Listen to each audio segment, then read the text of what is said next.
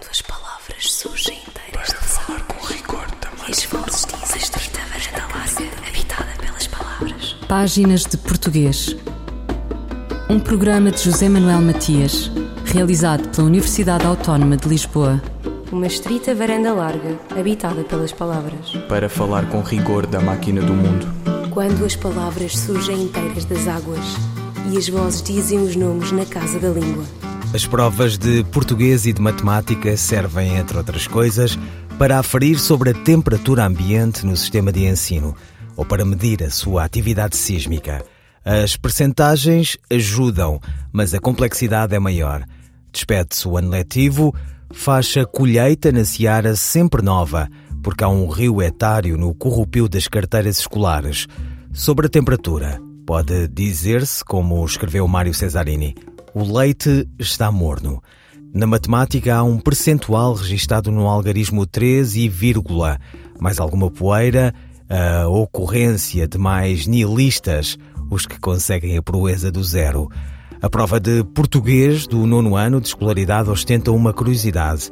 78,2% de notas positivas contra 58% de negativas a matemática. Sempre se falou da relação quase umbilical entre estas duas disciplinas nucleares. Que haja, pois, neste programa de páginas de português alguém que nos elucide sobre as diversas grelhas de leitura.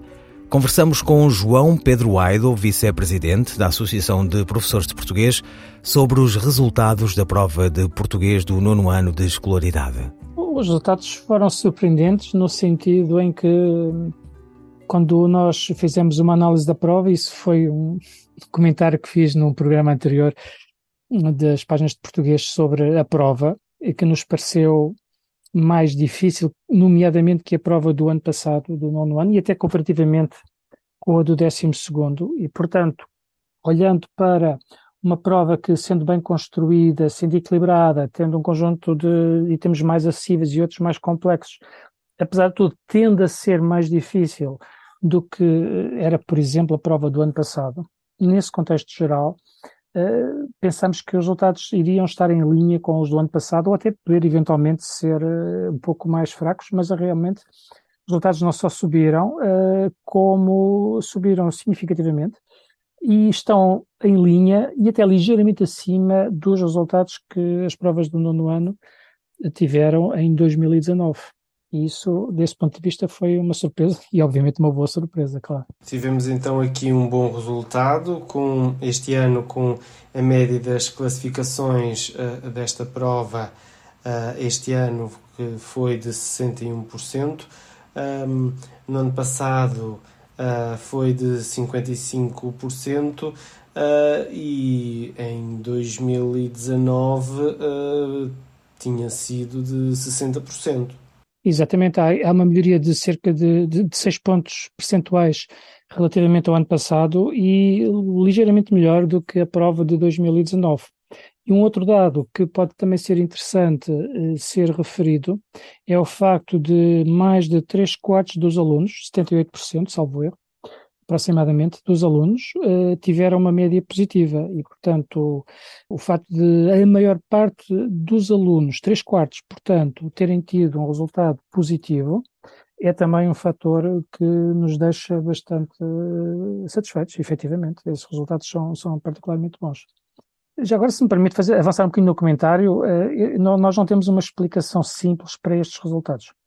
Uh, acho que é um bom, é uma boa, é, é um, é um bom caso de estudo para nós agora olharmos, quando tivermos acesso a dados mais específicos por item de, de, da prova, olharmos para os resultados que os alunos obtiveram nos diferentes itens, por exemplo, itens de seleção, ou itens de resposta restrita, ou itens de resposta extensa, e vermos de que modo é que os alunos conseguiram, com sucesso, uh, em geral, não é? Responder a esse tipo de itens e depois até cruzar, se for possível, com aqueles que nos parecem mais uh, difíceis, que implicam, portanto, relações uh, entre elementos do texto ou outros que são mais complexas e que exigem, no fundo, um domínio cognitivo superior, não é?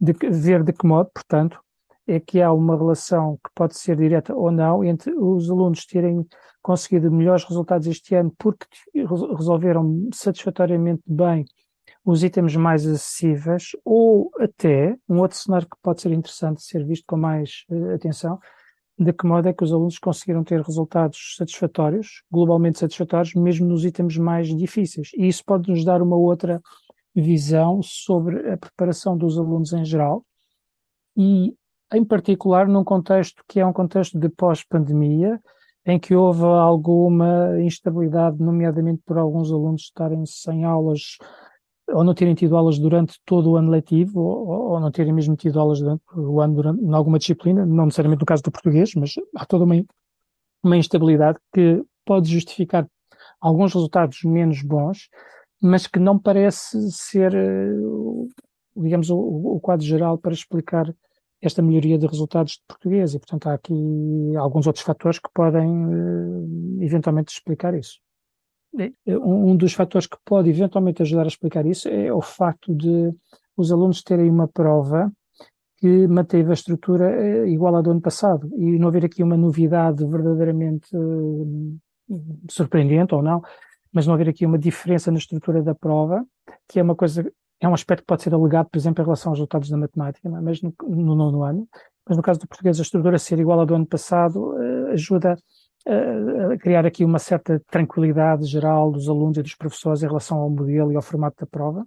O próprio fato de o, o item 14, o último item da prova, que é um item de resposta extensa, eh, que vale 20 pontos em 100, não é? Uh, que, que é, é, corresponde a um texto, uma produção de texto escrito, de um texto de opinião, que é também um, um, formato textual que os alunos conhecem razoavelmente e que tem sido item de, de avaliação nos, nos exames de, do básico e do secundário nos últimos anos. isso também cria aqui um fator importante de alguma, de alguma tranquilidade e, e não, não, criar aqui um efeito de surpresa que poderia ter, alguns efeito, poderia ter algum efeito menos positivo na, nos resultados dos alunos, não é? Um, e, e agora, quando, quando é que esperam depois ter uma análise mais detalhada de toda a prova?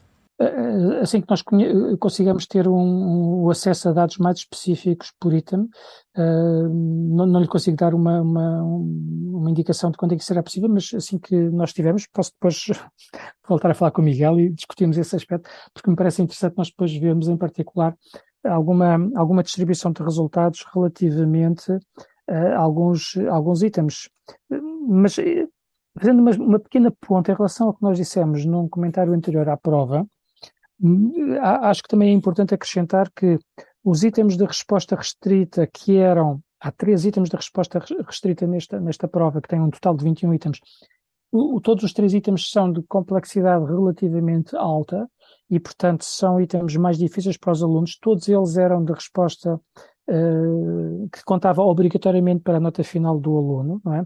Um, um, um dos quais é, é o item que avalia, hum, digamos, uma, o conhecimentos sobre eh, interpretação de texto e conhecimentos de educação literária relativamente a um excerto de um episódio de Os Lusíadas. Esse item, que é de dificuldade um pouco maior, também é, é obrigatório e, portanto, contaria necessariamente para os resultados finais dos alunos, não é?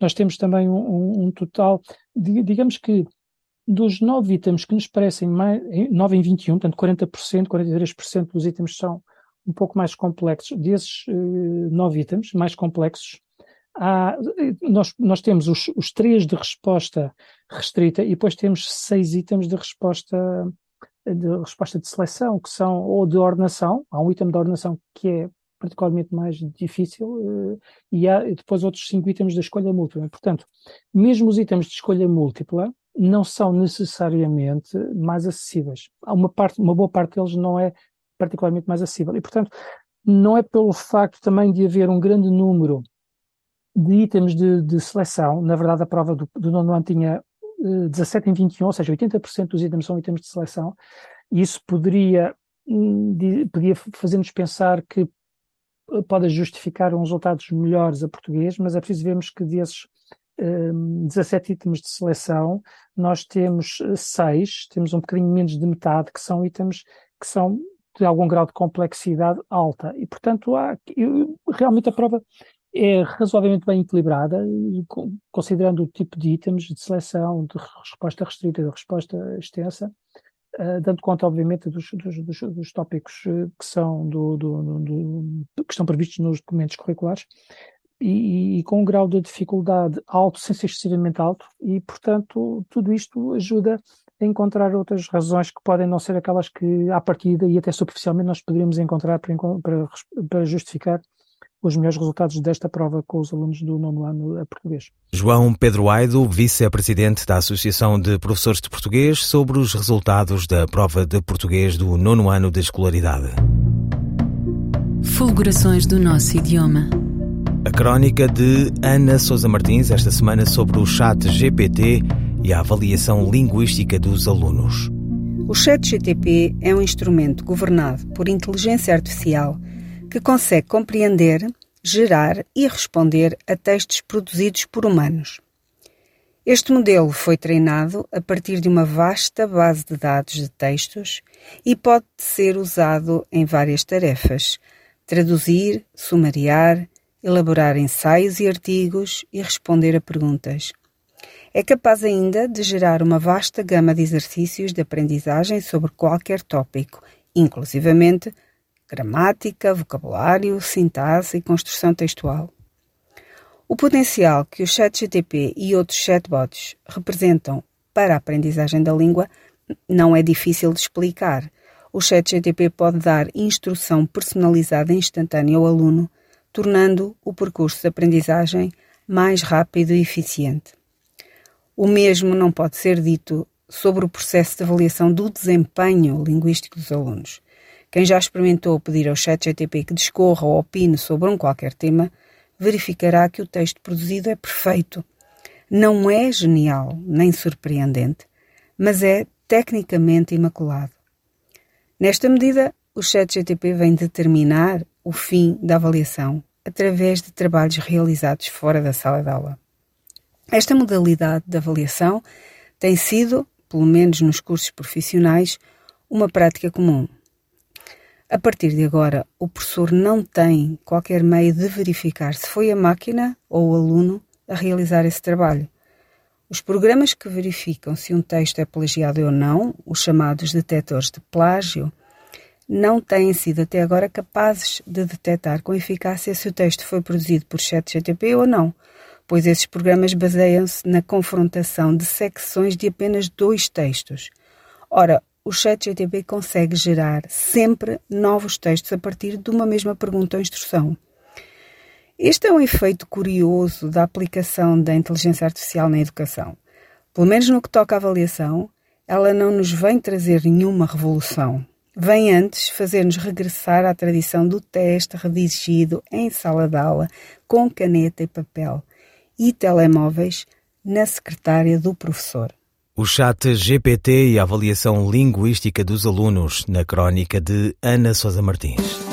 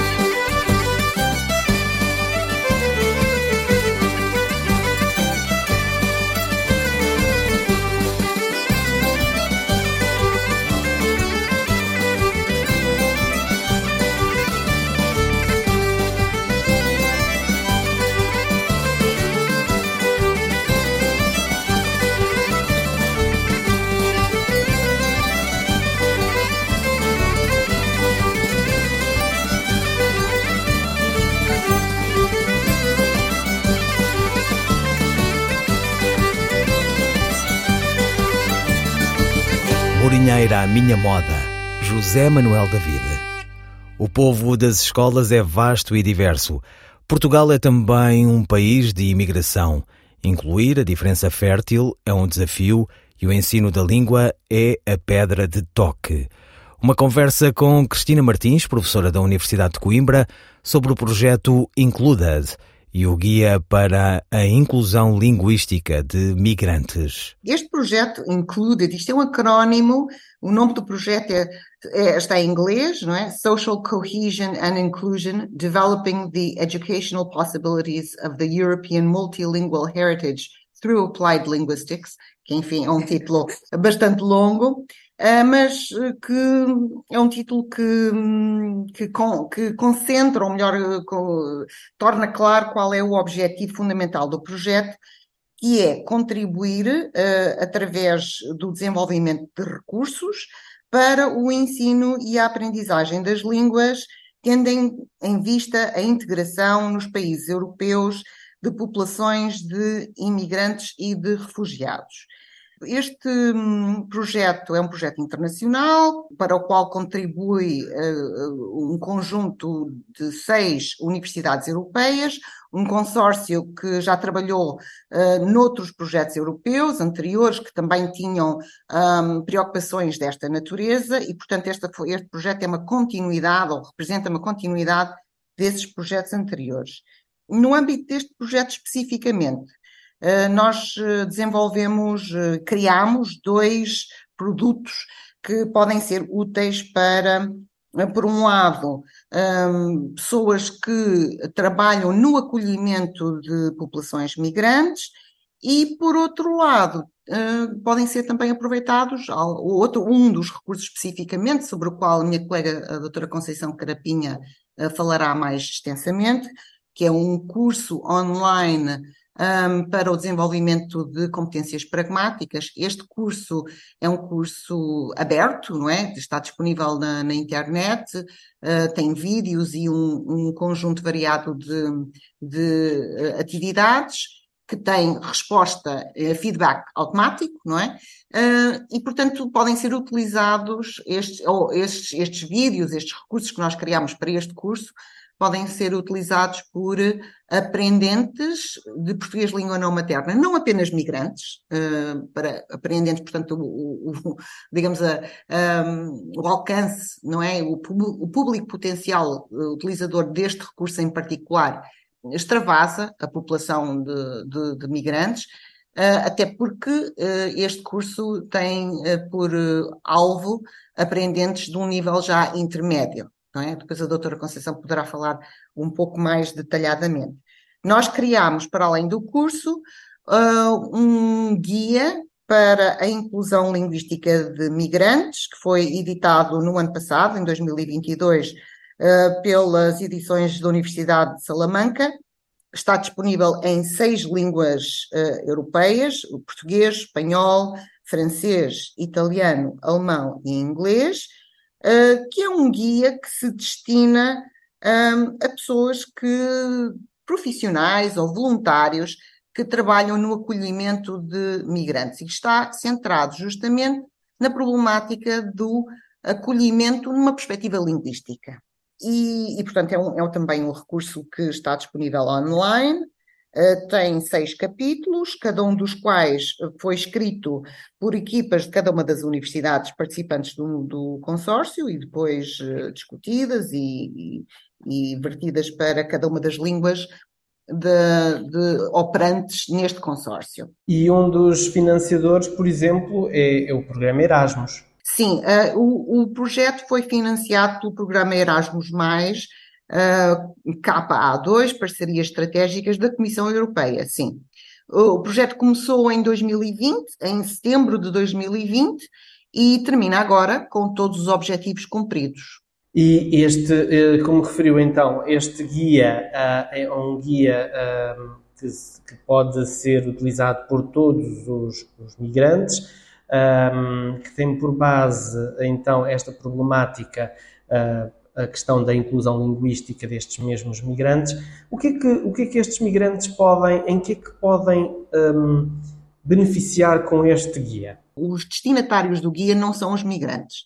O destinatário dos, do guia, eh, os destinatários são os profissionais e os voluntários que trabalham no acolhimento de migrantes. Portanto, é um, um, um, um volume escrito numa linguagem acessível, que pretende tornar-se um aliado destas pessoas que trabalham ativamente todos os dias no acolhimento de migrantes, com, com, com questões que se prendem com, por exemplo, a migração e as línguas no contexto europeu, que é o tema do capítulo 1, Uh, perfis linguísticos dos migrantes, que é o capítulo, o título do capítulo 2, a interculturalidade, educação intercultural e ensino de línguas, que é o, o, o tema do capítulo uh, eh, 3, a formação de professores para o ensino de línguas, uh, o tema do capítulo 4, a análise de materiais didáticos, uh, TIC e ensino de línguas para migrantes e refugiados, uh, que é o, o, o, tema do capítulo 5 e finalmente o, o último capítulo, que, que, foi da responsabilidade da Universidade de Coimbra, dedicado à, ao tema da literacia. E, portanto, pessoas que trabalham no acolhimento de populações migrantes encontram aqui, em cada um destes capítulos, um tratamento acessível, digamos assim, das problemáticas fundamentais uh, aqui uh, elencadas. Cristina Martins, professora da Universidade de Coimbra, sobre o projeto Included e o Guia para a Inclusão Linguística de Migrantes. No próximo programa de Páginas de Português, conversaremos com a professora Conceição Carapinha sobre o curso Um Passo Adiante para Interações Orais do Dia a Dia em Português, outra iniciativa que integra o projeto Included. Senha e signo derivam da mesma palavra latina? A resposta de Carla Marques. As palavras que integram o léxico da língua portuguesa têm muitas vezes origem em formas latinas. Acontece que, em certas ocasiões, uma mesma palavra latina deu origem a mais do que uma palavra em português. É o caso do substantivo latino signum, a partir do qual se formaram tanto senha como signo. Por essa razão, estes termos recebem o nome de palavras divergentes. Este fenómeno teve lugar porque as palavras senha e signo não entraram na língua portuguesa na mesma altura. Signo é a forma mais antiga, ligada ao latim popular. A palavra signum, andando de boca em boca, acabou por sofrer processos de erosão linguística mais acentuados, como a evolução do som i para E e do grupo consonântico GN para NH. Por seu turno, a palavra signo, mais próxima do latino signum, conserva uma forma com menos sinais de erosão porque é uma palavra culta que não integrou os usos populares e se manteve protegida numa comunicação culta. Por essa razão, quando signo entrou no português comum, não foi sentido como sendo a mesma palavra que senha, que entretanto já tinha feito o seu percurso evolutivo. Carla Marques, linguista. Textos que se ouvem ao espelho. Textos antológicos em louvor da língua portuguesa. António Ferreira, escritor e humanista português, nasceu em Lisboa em 1528. É considerado um dos maiores poetas do classicismo renascentista de língua portuguesa, conhecido como Horácio português. A sua obra mais conhecida é a Tragédia de Inês de Castro. Vamos ler um poema em louvor da língua portuguesa, retirado do livro Ditosa Pátria Seleta Portuguesa, de Júlio Martins e Manuel da Silva, publicado em 1951. Floresça, fale, cante, ouça-se e viva a portuguesa língua. E já onde for, senhora vá de si, soberba e altiva. Se até aqui esteve baixa e sem louvor, culpa é dos que a mal exercitaram, esquecimento nosso e desamor. Mas tu farás que os que mal julgaram e ainda as estranhas línguas mais desejam, confessem cedo ante ela quanto erraram.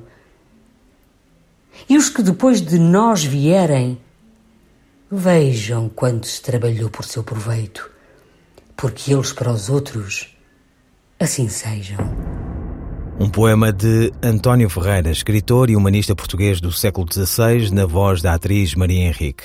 Ouvirão páginas de português as despedidas de José Manuel Matias, Luís Carlos Patraquim, Miguel Roque Dias e Miguel Vanderkellen. Quando as palavras surgem inteiras de falar com rigor também. E estreita varanda larga, habitada pelas palavras. Páginas de português. Um programa de José Manuel Matias, realizado pela Universidade Autónoma de Lisboa. Uma estrita varanda larga, habitada pelas palavras. Para falar com rigor da máquina do mundo. Quando as palavras surgem inteiras das águas e as vozes dizem os nomes na casa da língua.